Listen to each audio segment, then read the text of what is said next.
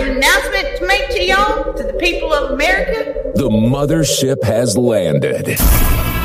It's the Classic Guitar Rock Podcast. Gentlemen, if you'll examine your charts, please. Let me show you a clip from my latest film where my faulty depth perception kept me from yelling cut at the proper time. When dealing with powerful criminal elements, one can never be too well prepared. Fat, drunk, and stupid is no way to go through life, son. Your mother was a hamster, and your father smelt of elderberries. Surely you can't be serious. I am serious. And don't call me Shirley.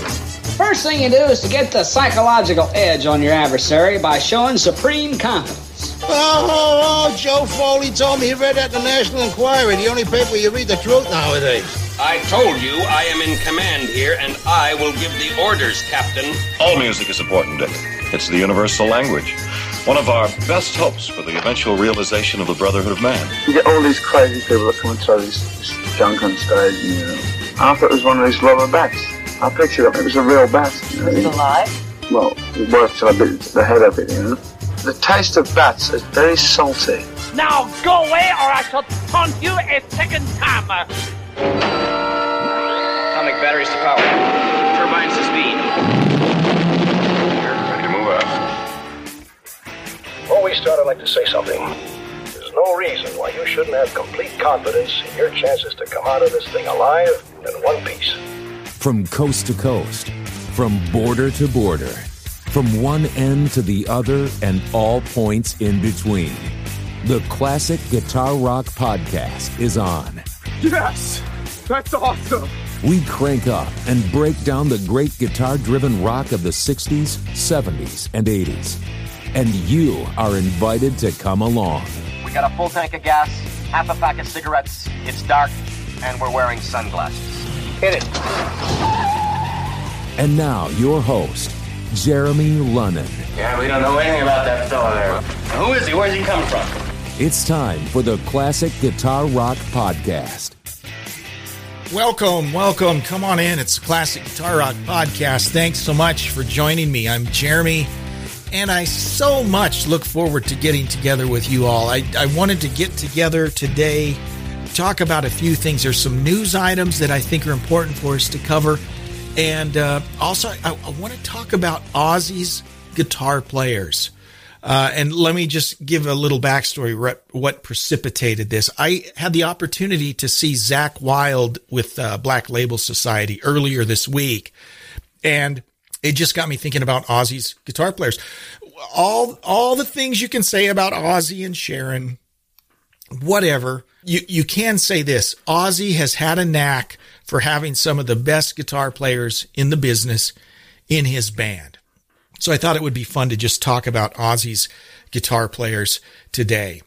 A few announcements first. I mentioned this on the last episode, the launch of the Classic Guitar Rock website. It is up. It is available for human consumption, and it's a great website, ClassicGuitarRock.com. Obviously, you can hear all the episodes of the podcast there, but it also gives you links to the YouTube videos. It gives you all kinds of additional information that's not available right here on the podcast. It's a great website. I mentioned that our webmaster, John, will also be joining us on the podcast here in the next few weeks.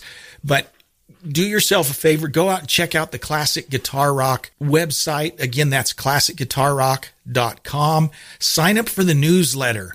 And also, I'm super excited to say hello to our first patron on Patreon, David Lee Smith, who came on board as our first patron. He joined at the producer level, which is $12 a month. There's a $12 a month level, there's a $6 a month level, and a $3 a month level on Patreon. Now, guys, here's the thing about Patreon. There are expenses you incur doing a podcast. And Patreon allows us to defray some of the costs. And obviously, we're not making money on this podcast yet. At some point, if we could make money, you know, in excess of what we're spending, that would be great. We're not there yet, but It's support from people like David that allow us to continue to do this, to upgrade equipment or to buy music that we need to review or whatever it is. It's very helpful. So if you enjoy the podcast and if you can afford $3 or $6 or $12 a month, we would be honored to have your support as a patron on Patreon. And that entitles you to some exclusive things as well that just a regular listener wouldn't be able to take advantage of. But you can be a supporter on Patreon, and we appreciate that so much. Thank you so much to David.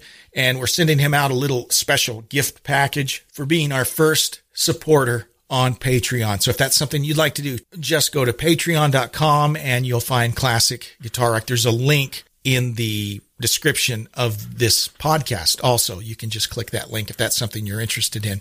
Okay, a few news items. Big news last week was this news that David Lee Roth announced he's retiring. He's done. No more. And then that was followed up by just yesterday, another announcement that Alex Van Halen will actually be joining David Lee Roth for his final few performances. So is it sad that he's retired? It's always kind of sad when a classic rock icon isn't performing anymore. But, you know, my personal thought is, you know, he had a good run. And sometimes it's kind of sad when you see those guys that don't retire when they probably should have. So David's probably making the right choice. He is retiring now before he gets to that point to where people are shaking their head thinking, why is this guy singing? David Lee Roth, of course, one of the great front men. I had the opportunity to see Van Halen live with both Dave. I saw Dave on the Diver Down tour, and I've seen Sammy twice with Van Halen.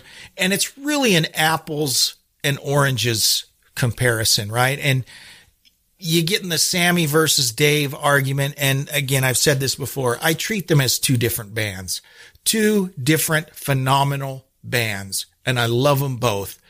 And Sammy and Dave, both excellent frontmen for different reasons.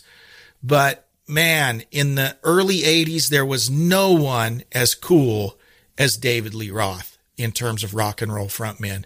And so he left an indelible mark on the classic rock landscape, and there were none like him. So kind of sad to see him hanging up the furry chaps, but a well-deserved retirement. You know, he's had a good run, and it'll be exciting for him to have Alex join him for the last few shows. You know, it would be cool if Mikey could join him too. I don't know. Haven't heard anything about that, but that's one piece of news. Another piece of news that could have been very bad, but looks like it's turning out better. And that is news about Richie Faulkner in Judas Priest. So on the 27th of September, Richie Faulkner had a very scary medical incident. He had to undergo emergency major heart surgery. And the band announced that they were having to postpone their tour. This is their big 50-year anniversary tour, a big deal. But on stage, Richie was playing and basically had an aortic aneurysm as he's playing. And he put out a press release a couple days ago where he's talking about that. And he talks about watching video from that performance, and he can tell the exact time when it happened, you know, from looking at the pain on his face and all of this, but just a scary thing. Fortunately, an excellent hospital, excellent facilities within like 4 miles of where they were playing. They rushed him in. He had a 16-hour surgery to repair this. He's only like 41 years old. He's in his early 40s. So a young guy, no history of heart problems, no high cholesterol. He looks like he's in good shape. So this really just kind of came out of the blue.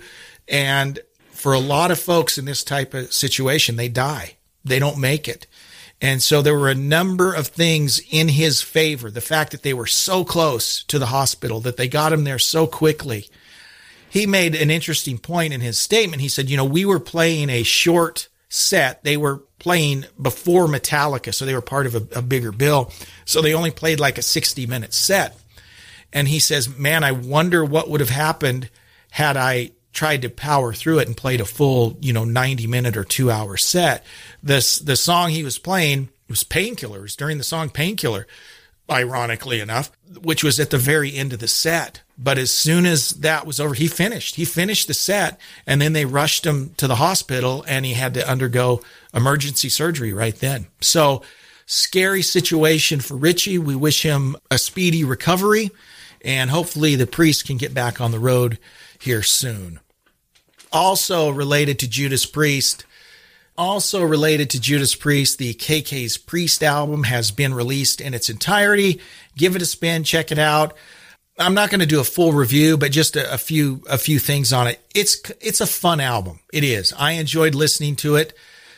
It almost seems like and maybe this was intentional, it almost seems like a self-parody. I mean, I hate to sound dismissive. I enjoyed the album, don't get me wrong, but it seems like if you got a bunch of screenwriters together to make a generic heavy metal band for a movie or an after-school TV special, it would sound like this album. I mean, it's very cliche. There's nothing really original on it.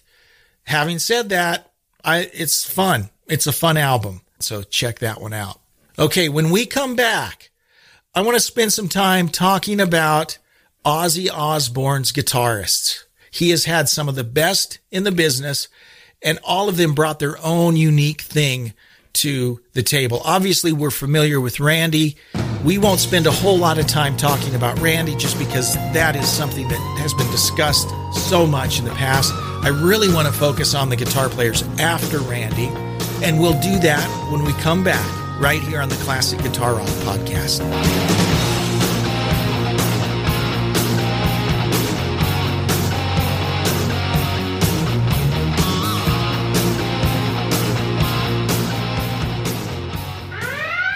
Attention! If you live in Spokane, Washington, and have teeth, this message is for you. Braun and Jarvis Family Dentistry knows teeth. Incisors, bicuspids, canines, molars. No tooth is too big or too small. I was delighted and impressed. So impressed, I bought the company. With Braun and Jarvis, you'll have the sweetest grill in the inland northwest. And let's be honest, nobody wants a funky grill. Braun and Jarvis Family Dentistry. 509-464-2391.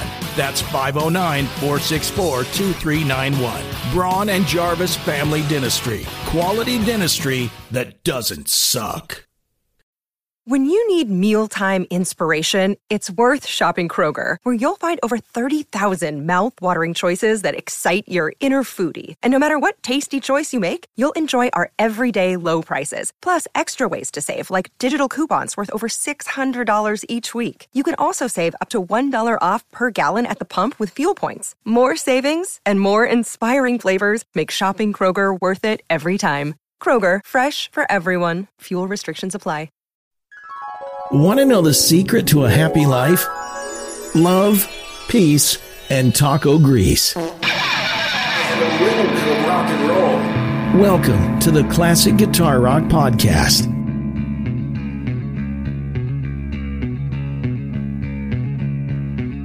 Welcome back to the Classic Guitar Rock Podcast. I'm Jeremy. We are talking about Ozzy's guitar players.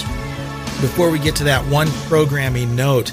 I want to invite you to check out our sister podcast, which is the Classic Guitar Rock Countdown.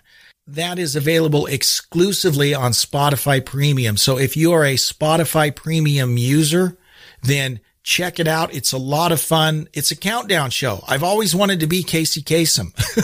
And so this is my opportunity, and it's been a lot of fun. We've got 3 episodes so far, another one coming up, but check it out. It's the Classic Guitar Rock Countdown on Spotify Premium. Okay, let's talk about Ozzy's guitar players. Briefly, we're all aware of Randy Rhoads. We're all aware of the impact that he had not only on Ozzy, but on the music scene in general. He was a phenomenal player, very talented, very charismatic. His style influenced so many guitar players, and he was just the perfect mix of the flash of someone like an Eddie Van Halen, but he had the technique, the theory, the technicality to really move guitar playing into a new direction. Truly a tragedy that we lost him at such a young age of 25. It would have been awesome to see what would have happened had he not left us so soon. One of my favorite guitar players of all time. At some point, we'll do a full in-depth study of Randy Rhoads. But what I really wanted to do today is talk about the guitarists that don't normally get the same recognition that Randy got. But Ozzy had several phenomenal guitar players that came in after Randy. So let's talk about some of these guys. The very first time I saw Ozzy Osbourne was the Diary of a Madman tour. It was in early June of 1982. I saw them in the Spokane Coliseum, and Brad Gillis was the guitarist at that time. Remember, Randy died in March of 82. And so this was just a few months later. You know, before I get to Brad, let me just throw in an interesting thing. Immediately after his death, I mean, I think the band, I'm not positive they missed any dates. I think they might have just, if they missed a date, it couldn't have been more than a couple, because they were right back at it. And they brought in Bernie Torme. Bernie Torme had been playing with Ian Gillan. And Bernie Torme is a great guitar player. He just passed away a few years ago, but he's a great blues-based guitar player. And I don't know what went into him being the first guy they brought in, but he was thrown to the lions and thrown right in. And he has even said that he wasn't really the right guy for that gig. And there have been some negative things written about him and the performances he played. But guys, he was thrown right into this. Very little time to prepare. He was more of a blues style guitar player. And he went from playing, you know, smaller clubs in the UK to now he's playing in Madison Square Garden. So I can only imagine what that would have been like.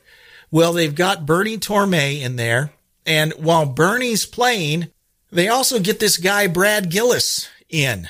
And Brad spent the first few nights kind of just following around, knowing that here in the next few days, I'm going to be stepping in and taking over for Bernie Torme. And Bernie, I think, knew his was a very temporary fill-in. I don't think the plan was ever for him to be the permanent replacement.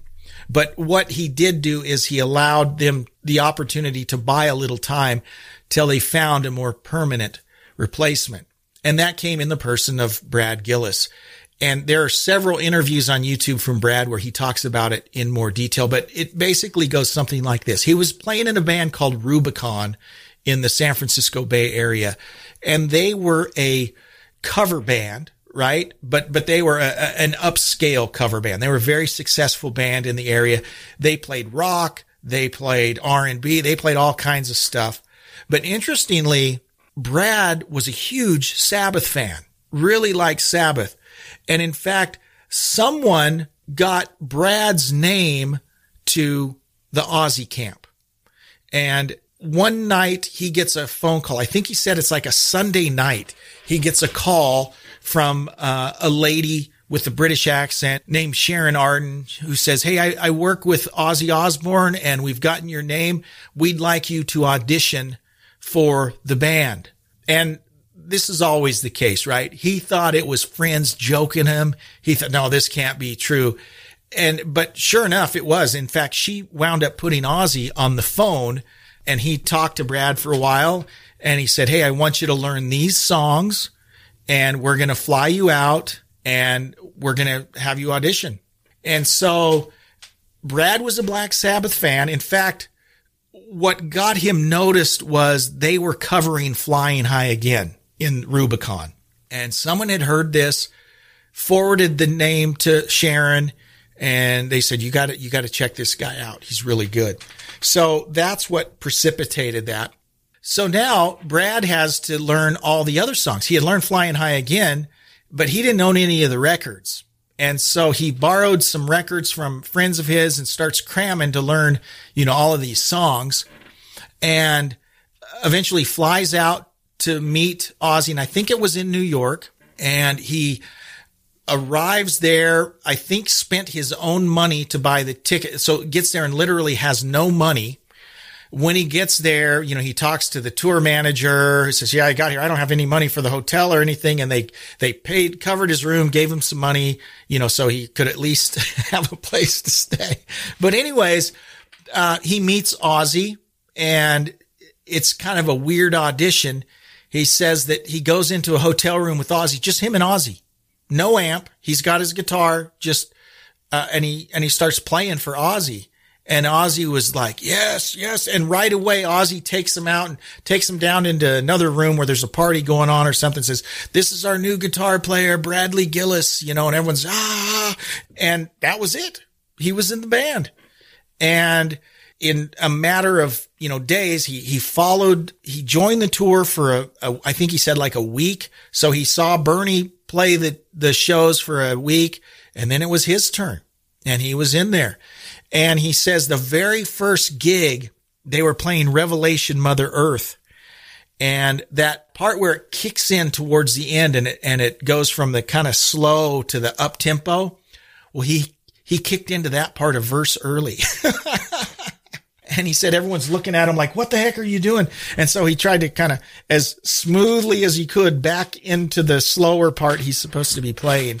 And he said, other than that, you know, it went pretty good from the beginning. And he has fond memories of playing with Rudy and Tommy and Don Airey and that whole situation. And you'll recall it's Brad who's playing on the Speak of the Devil album. Now, Speak of the Devil is interesting because that was only made to fulfill a contractual obligation. Part of the contract that Ozzy had with the record company was they were going to do a live album. And, you know, Randy died. They still had this contractual obligation. And so they said, we're going to do this live album of Sabbath tunes. And oh, by the way, they were going to release it around the same time that Black Sabbath, the new version of Black Sabbath with Ronnie James Dio, was about to release Live Evil. So that was just another way that they could, you know, stick the knife in Sabbath a little bit. But anyways, they record this album over 2 nights at the Ritz Theater in New York. And this is one of my favorite Ozzy albums. And in fact, if I'm going to listen to live Sabbath, this is the album I go to because I love this one. And I might get in trouble when I say this. I would much rather hear Brad Gillis play Sabbath stuff than Randy Rhoads play Sabbath stuff. And here's why. Randy Rhoads was never a Sabbath fan and never liked playing the Sabbath songs. And I think you kind of hear that. You know, Brad was a Sabbath fan and was passionate about Black Sabbath. And you can tell it as he plays it. He knows the stuff. He puts his own little whammy bar spin on things, but it sounds really good and it shows. Speak of the Devil came out. It was very successful. And I think Ozzy and Sharon and the whole camp would have been happy to just have Brad stay in the band. You know, the chemistry was good, but he at the same time had this other band he was working with called Night Ranger. And he basically made the decision to leave Ozzy's band and focus on Night Ranger. And so at that point, Ozzy needed another guitar player. And there were a few people in the offing. In fact, George Lynch at one time was, I think, in the band. I mean, there are stories of him practicing, rehearsing, all kinds of things with the band.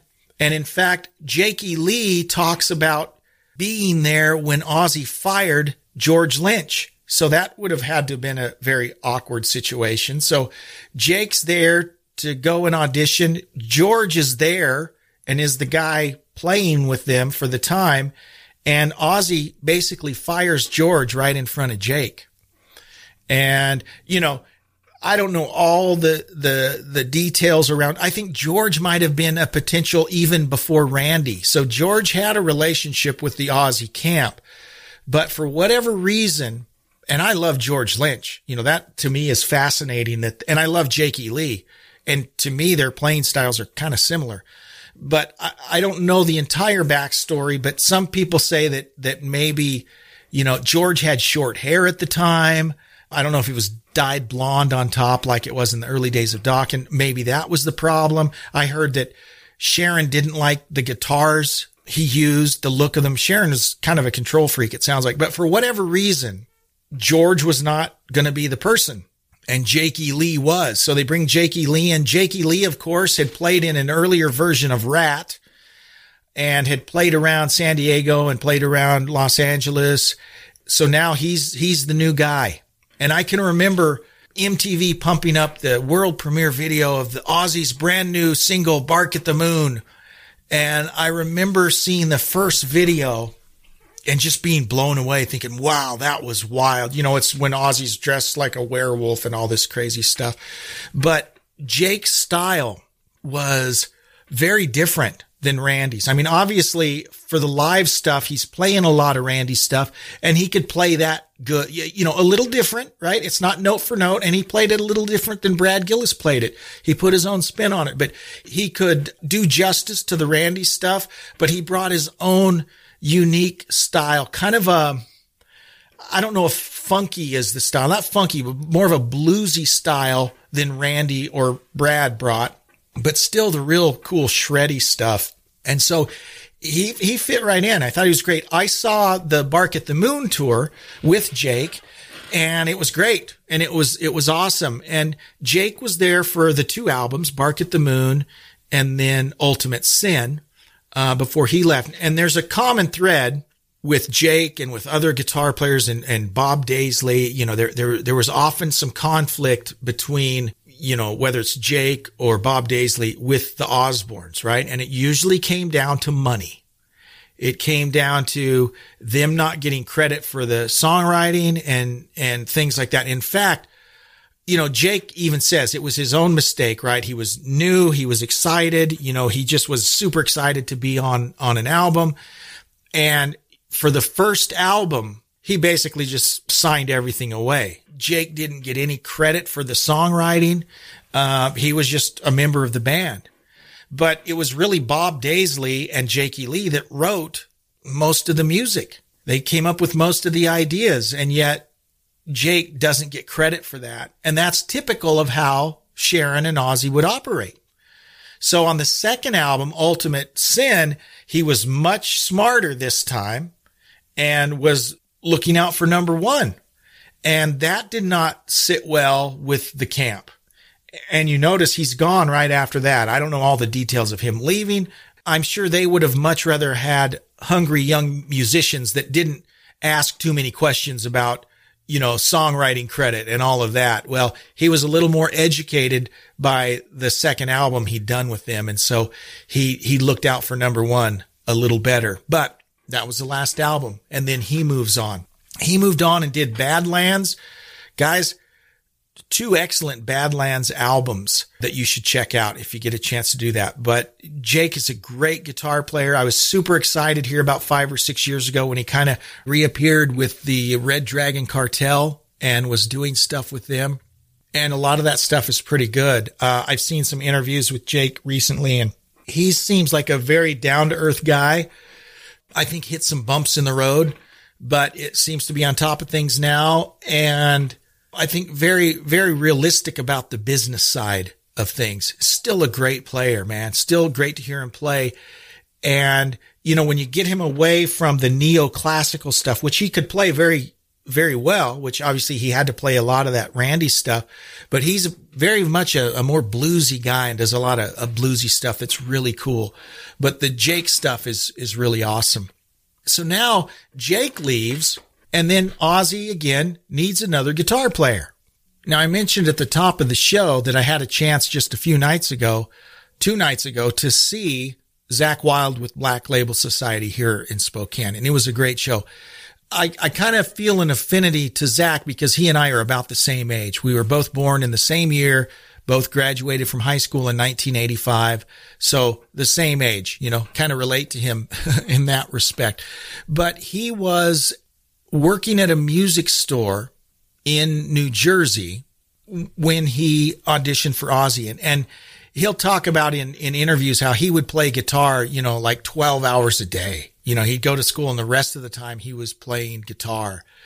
And it's funny to look at the physical transformation of Zakk Wylde from that first album he appears on with Ozzy to what he looks like now, because now he literally, he probably weighs twice as much as he did. And it's muscle, right? I mean, he looks like an NFL player, just a big guy, but very funny. I love his interviews. He's just very down to earth, very funny.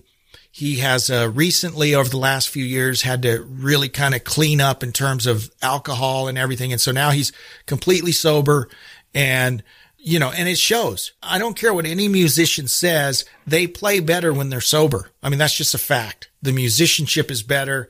They're more focused, clear-eyed. It's just better doing it sober. And Zakk does it that way. And he's really good. And I just want to say that this show that I went to, I didn't know what to expect, to be honest, because to be honest, Black Label Society, the stuff that I've heard is heavier than the stuff I usually listen to. One of the things that has bothered me about the more modern rock is, man, there's no harmony anymore, right? And very little melody. It's so much of it is just heavy chugga, chugga, chugga. And so I was thinking, man, a lot of that is going to be like this. I mean, I love Zack's playing. He's a phenomenal player and I think he's awesome, but I thought that this is going to be a little heavier and darker than what I'm usually into. So I go to this show and there's actually two opening bands, Prong, who I'd heard of, and Obituary, which I think I'd heard of too. Couldn't tell you any of their songs. And these guys have been around. So Prong has been around since the early 90s and Obituary has been around since 1984. So these guys have been around. And I do have to tell you one funny thing that is emblematic of heavy metal these days, right? So Prong came on first. They played. To be honest, I wasn't really into their music that much. I mean, I liked the energy. I liked watching the people in the mosh pit right next to me. But I wasn't really so much into their music. Obituary, They're doing the changeover, right, between Prong and Obituary, and they're setting up Obituary stuff. And there's, you know, all these guys setting things up, all the roadies. And I'm there with my buddy. And the reason I'm there, by the way, is my buddy just bought tickets and said, hey, you want to go see? No one wants to go see him with me. I said, I'll go, you know, so my buddy Craig bought tickets.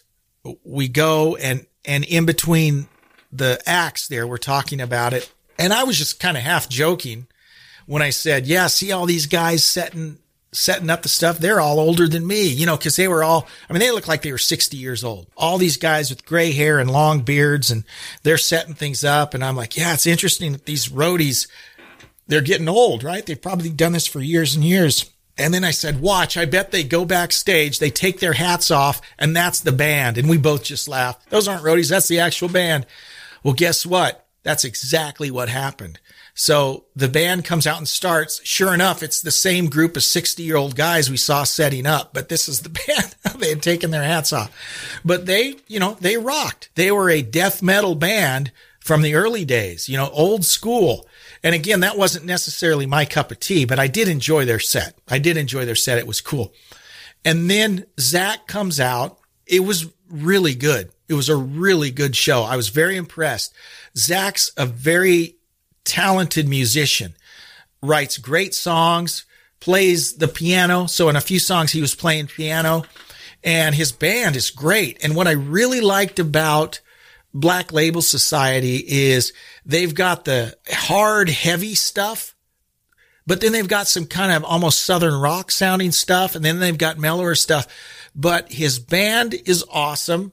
They actually sing harmonies, which is something I really like. I love harmonies with my crunchy guitars. They sing harmonies and it was brutal in a good way, right? Zakk is a very powerful, muscular guitar player. You know, we know his pinch harmonics. He's kind of famous for that. He's got plenty of that going on, but it was just a good show. And I was pleasantly surprised. And in fact, it's made me go back just since then and listen to his earlier stuff with Ozzy. Cause to be honest, I had heard the hits with Zakk, you know, Mama, I'm Coming Home and No More Tears. I was familiar with that, but I never went back and listened to the albums that Zakk did with Ozzy. So I've been doing that over the last few days, and he's an impressive guitar player and very much inspired by a lot of Southern rock stuff, which I appreciate. You know, the whole chicken picking thing that he does sounds really cool. So Zakk has a very unique voice, different than a Jake or a George Lynch, for instance. And I love those guys too, but it's just a different style and approach that Zakk has, which is really cool. And so now I'm a fan now. I'm a fan of Black Label Society. And before I was aware of them, and guys, they've been around for like over 20 years. So they've got a backlog of stuff that I'm going to be digging back into and listening. But Zakk was a consummate showman. It was just a fun show. It was a fun show, and I'm glad I went. And I will be doing more homework on Zakk Wylde in the future. Now, there's some other guitarists that I just got to be honest, I don't know a whole lot about. The last guitarist was Gus G, who's a younger guy. He's Greek, great player. You know, every player he gets is great. Before Gus G was a guy named Joe Holmes, which again, I don't know a whole lot about. I've seen some live footage of both of them. They're both competent. They're both great players. You know, any player Ozzy has is going to be a competent guitar player. You can always trust Ozzy for having good guitar players, but I'm just not as versed with Gus G and Joe Holmes. So that's my own homework assignment to check that out. But I at least wanted to talk about Brad and Jake and Zakk. Three phenomenal guitar players with three unique voices that have made a major contribution. I would love to hear your thoughts on these guys or anything else. You can email me at classicguitarrock@mail.com. And please check out our website, classicguitarrock.com.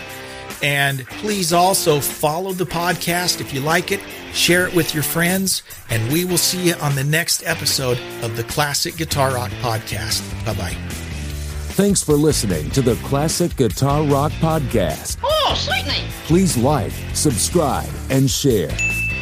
You can email us at classicguitarrock@mail.com. We're not ordinary people.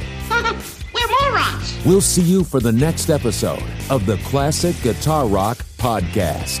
Someone has been in my room and taken my beers away from my room. I don't think so, Dominic. Who could possibly do that? Who's the beer thief? You're the beer thief.